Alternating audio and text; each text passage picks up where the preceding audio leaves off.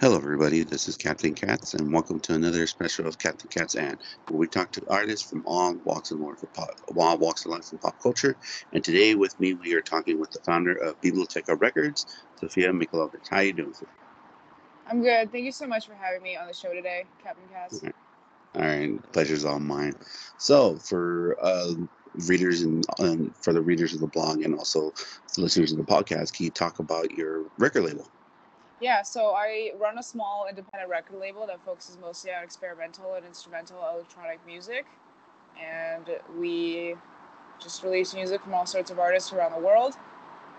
And we definitely try to focus on music by members of the LGBT community and women. But of course, we're also open to everybody and want to share music and help people get their more experimental sounds out there as much as possible. Make people that- make their dreams a reality. Ah, that's good to hear. All right. Um, so, and you guys are based down in Toronto, Canada, is that correct? Yeah, so we're actually based out of my apartment in Toronto. Um, Mm. Very DIY operation. Okay, that, that's good. So, is it just you running the whole show, or do you have any helpers, or? Uh, no, it's pretty much just me. So I handle all of the, I guess, quote, artist management, intake. I do the whole blog and the whole website. I made it myself, and I run all the social media. So it's all me, Okay. And except how the long? Have, music. that's good. So, how long have you been? Um, how long has Biblioteca Records been around for? I started it in October 2017. Ah, okay. And you yourself, as a DJ yourself, like, what made you decide to start your own record label? Yeah, so I was um I was making music before and like I still do. I just don't really record as much because I don't have a lot of time for it. But I was basically looking for a way to self-release a project without like going to another label and kind of adding that sort of legitimacy behind it. And at the time, I was throwing events under the Biblioteca banner as well, so our Biblioteca Productions. So I ended up just switching the whole idea and stopped doing events for a while and switched to just a, a record label. And I was like, this makes more sense for what I'm trying to do, and it can get me more involved with people without taking on the risks of like throwing events that may or may not be a flop. No, okay, that's that's good. That's that's very good. Um, so from from then on now, like you've had other artists joining on the label. Is that correct? Yeah, yeah. So definitely the first year of the label was all about artist intake and getting new people on board and putting out music as much as I could and working with as many people as I could to boost the legitimacy of the label and just like grow the collective. Because I do treat it like a family. I want everyone to know who each other are and interact with each other and listen to each other's music. And now this year I'm focusing more on good quality releases and I'm taking things a little bit slower, I think. Okay, no, that's good to hear. That's good. And then um, just recently, I listened to um, Golden Gray's album that that you guys self-published as well, Numbers. Um, how did the pub? How how long did that take you guys to um, publish that on vinyl? Yeah, so it took a while. So I think Golden Gray joined the team back in January, but we had been talking since about November. So we've been developing like strategy plans. So in January, when he officially joined the team, we laid out a whole plan for what we wanted to do. And we knew we were going to release the the single on vinyl because releasing a 12 inch on vinyl was pretty costly, and because I'm funding the whole thing myself, it was just a bit cost prohibitive. Especially vinyl is just so expensive. Um, Right. Golden Gray wasn't really interested in working with cassette and obviously not CD because nobody's buying that. So Right. we we did settle on a single from the album, which was one, and then we got a remix made of it to put on the B side of the seven inch, and we put that out. And like we put it out, I want to say in like end of April, but I we started planning for it, and I've been in touch with my label pressing plant since probably like February. Uh, okay. So it That's took a good. while to plan everything. Like I had to send it to my mastering engineer to get it mastered for vinyl, of course. We had to get different artwork done for the vinyl. There was a lot of back and forth emails, putting it together and getting the whole package ready to send to the plant. But Mm, we we got it done by deadline, so that's good. and then of course vinyl takes about four weeks to print at least. So. Yeah, so that's another month right there. So, yeah, yeah. So that's that's very busy, very busy, very, very yeah, time and then we recently released his full EP as well, not on vinyl, just digital. It's called Numbers. So I Mhm. mean, obviously, because the first song is called one, um, Yeah. which was fitting for our a like our first vinyl release Mhm. and or in our first physical release in general, and also for his single because we were for a while debating to, to release three as a single, and then we ultimately settled on one and a remix. Okay. Oh, that's well, that's good. And you know, like I, it caught my attention, caught my ear. Um, thought it was something different, good. Um, I'm glad you liked it- it. oh yeah, pleasure's all mine. Um, on top of that too, like I noticed that you guys got other artists as well. Can you tell us a little bit about your the artists that you guys have? Your other artists? Yeah, we've got quite a few artists on board. Um, definitely one that we're really proud of is Carter Fox. He is based in Philadelphia and he makes this really beautiful ambient style instrumental music that's inspired by like space travel and just nature and the world in general. Carter's a very spiritual person, so his music definitely reflects that. He's a touring bassist. Um, and he's just an amazing musician, a really good guy and I really enjoy working with him. And his new album is going to be out, I want to say, in August. But so far, we've released one single from there, in addition to obviously his previous album from last year, uh, Epic. So his music is very powerful. I'm very into it. So that's an artist that I really like. You should check it out. His new single is going to be out June 24th. It's called Cave Diver, and you heard it here first because I have not made the official announcement yet All right, and thanks. yeah exclusive exclusive Mhm. information. And then we've also just recently onboarded some new artists. We've got toronto-based electroacoustic artist dame cook who makes very experimental style music and she's going to be releasing an ep with us that's like a company with really interesting visuals. And then we've got taja nicole who is based in nashville and she also is kind of a new voyage for us because we started branching more into music that also includes uh, vocals as well and Mhm. she is going to be releasing an EP with us as well, likely later in the summer. So I'm definitely excited to have her on board because her music is very different from what we have on the label. Um, definitely look her up on SoundCloud, Taja Mhm. Nicole, and she will be making this like R&B inspired experimental electronica that's very very different from what I mentioned, the Carter Fox or Golden Gray. And I'm Right. really excited to share it because she's very passionate about her work and it's super cool. And then, of course, we have all of our previous artists, like uh, Three Hands for Milo, who's going to be playing a show with us June 13th for a live hardware show, and a few other people as well. But that's Ah. what's coming out for the future. We've got Taja Nicole, Dame Cook, Carter Fox All right. that Well, that sounds like- right. Oh no, that's good. It sounds like you got like a really strong lineup of artists and stuff like that coming Yeah. out from you guys from the woodworks. Yeah, there's definitely a lot of variety in the music that's going to be coming out. So I'm hoping that that'll be like a something for everyone type situation. Like Carter Fox for like studying music and relaxing, and Taja Nicole for kind of rocking out a little bit. Right. Oh, that's good. Um, and then let me get back to um, Biblioteca Records. So, um, the one thing, since I know it's based out in Toronto, do you guys have a following over there? Do you guys have like people be like, hey, it's Tech Records, you know, hey, we know good stuff is coming out from them.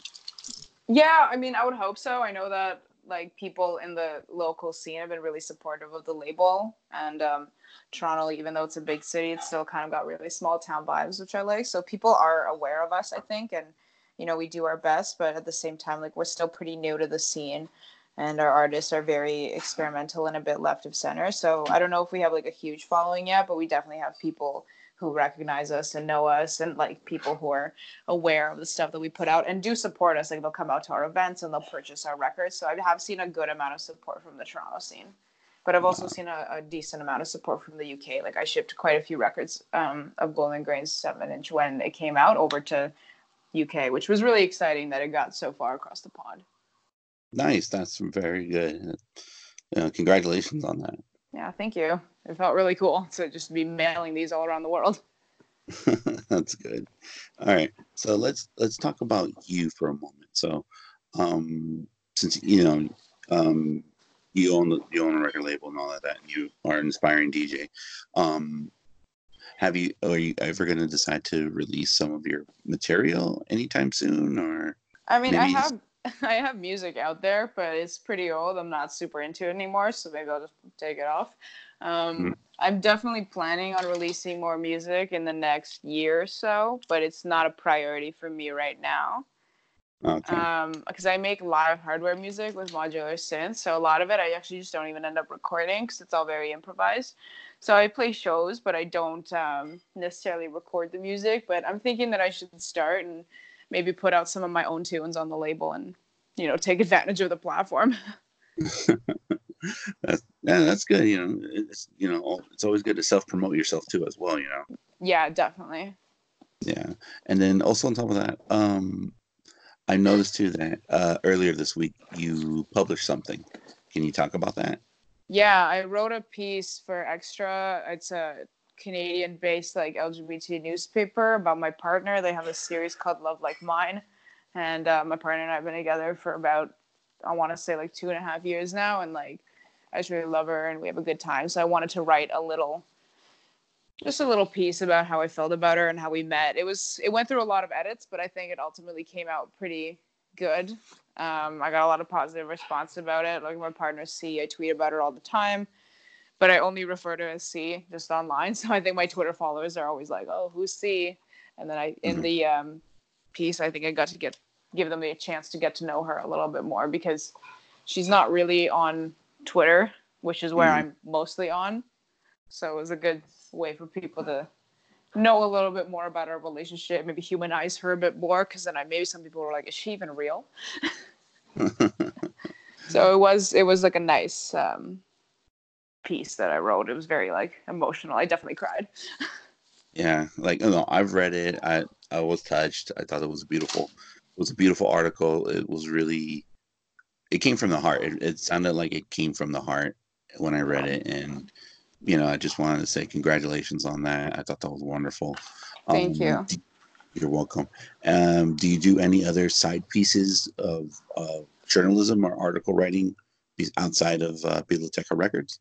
Yeah, I mean, I definitely freelance write because I studied journalism in college. Like that's my degree, and mm-hmm. um, so I've been writing freelance music stuff for a long time. I recently started writing reviews about electronic music for Toronto-based newspaper Exclaim, which I'm really excited about because I've been reading it for a long time.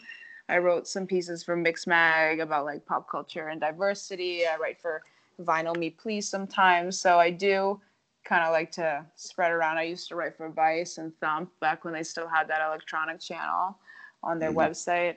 So yeah, I mean, I write when I can um, and when I want. I generally try to write my own ideas if possible, but of course, like there's mm-hmm. sometimes mm. things happen on assignment. But usually, I just reach out to my editor with like an idea. Like for Vinyl Me Please, I wrote a little intro piece about modular synthesizers and kind of how to get into it and accessible mm-hmm. ways to play around with it online without investing like thousands of dollars into a kit if you might not have it because some people may know it's a very expensive expensive hobby.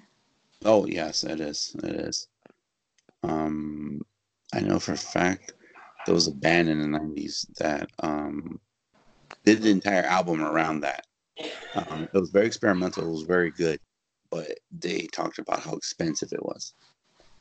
Yeah, like I have friends who are older, like they're in their 70s and they've been doing like electronic music for a really long time. And like, I just, it's always been expensive.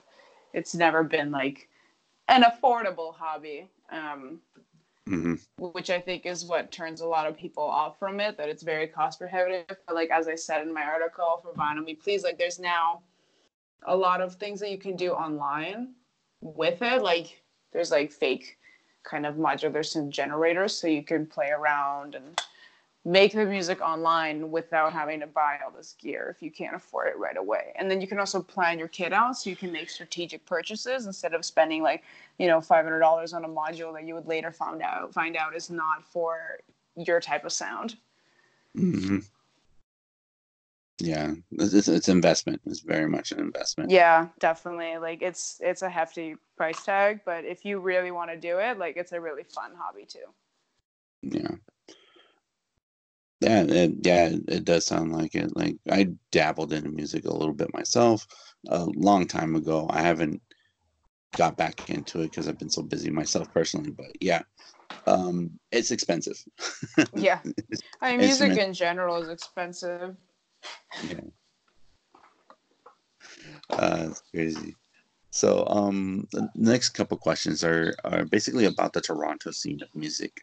So, um, if it's all right with you, of course. Yeah, definitely.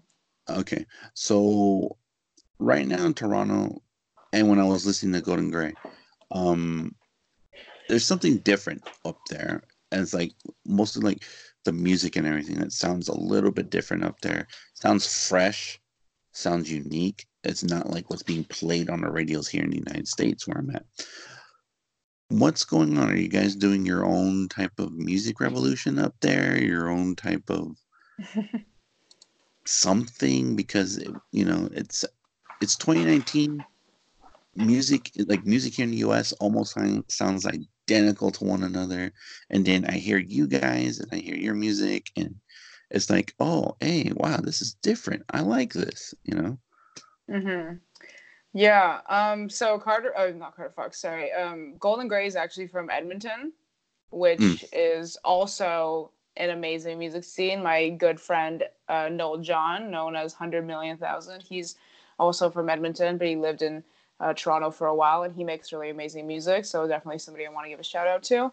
Toronto's music scene is like I want to say like really popping for the last few years. Like people are really coming into their own. There's a lot of like really cool collectives here that just promote diversity and inclusiveness and really just good music. And of course, there's a lot of parties happening here right now too, where people are sharing their friends' music and people are playing around with different types of sounds. Like I think Toronto's really on the spotlight lately, and I I think there's some really cool things coming out of it. Like I'm a big, big fan of Koreatown Acid, who is mm-hmm. based mm-hmm. in Toronto, and she is a live hardware artist who makes just really cool instrumental music that's electronic and avant-garde and very next level. And I'm a huge fan of hers, and she's a really, really talented musician and a really just nice person in general. So also somebody I want to promote. I had her play at my um, the Grandma Secret Spices live hardware event that I do. I did one in March, and she played at the first one. She was just recently at Obey Convention in Halifax, and she's just all over the place now. She's really popping off. Oh, that's and, good. And and people are very like receptive to I think something different now, which we might not always see in North America, like a support for avant-garde music. Like it's very niche. I think the mm-hmm. the scene for electronic music and instrumental stuff in general, like it's very um, like a subsect. Even like EDM, mainstream EDM, you know, mm-hmm. it's like a core group of fans as opposed to like everybody's out here listening to EDM. Mm-hmm. So I found that Toronto really is liking to support each other um, which I like. You know, I think I think we're support even if we don't always like each other's music, we're supporting each other's hustle. Mm-hmm. And I've made a lot of like good friends online and supporters through the scene that are like really keen to even just like share and retweet stuff, even if there it might not be their thing. Because we're seeing that we're out here putting all in the work for our projects, and we respect that about each other. Because I mean, it really is just a city of like artists trying to make a living, right? Right. Yeah. So no, so that's that's very awesome to hear and stuff like that. Um, yeah, and it, and it sounds like you guys are doing something up there that's like new, fresh. Mm-hmm. But you know, and and I and I think a lot of people are not paying attention to that. Yeah, I think I mean even though Toronto's like been put on the map by Drake and mm-hmm. the Weeknd and like other bigger celebrity and obviously like the Raptors and other sports things, I don't know what's happening.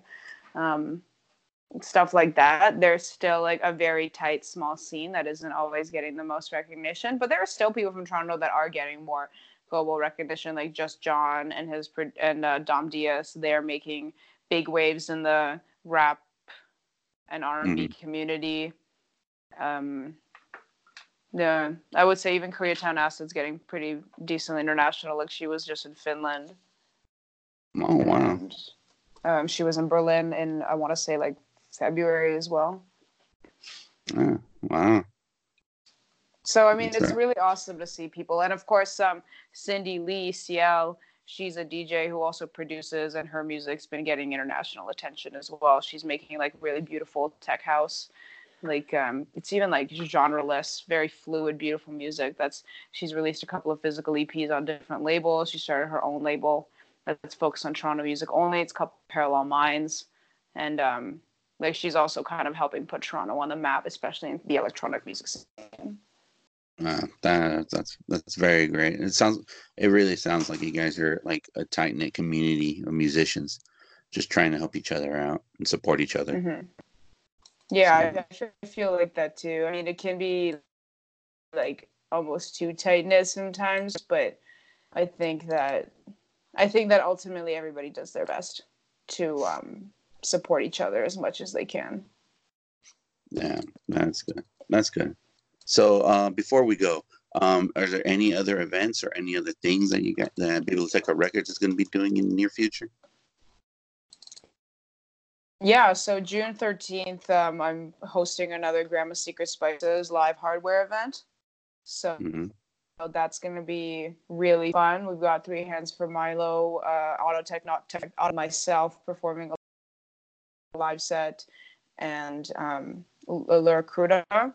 These mm-hmm. are all like really awesome Toronto artists, except for Three Hands for Milo, is currently based in Ottawa. Going to be performing some really beautiful hardware live sets. I'm really excited for the show, and I'm really excited to be doing a second one because I didn't even know if the first one is going to do that well.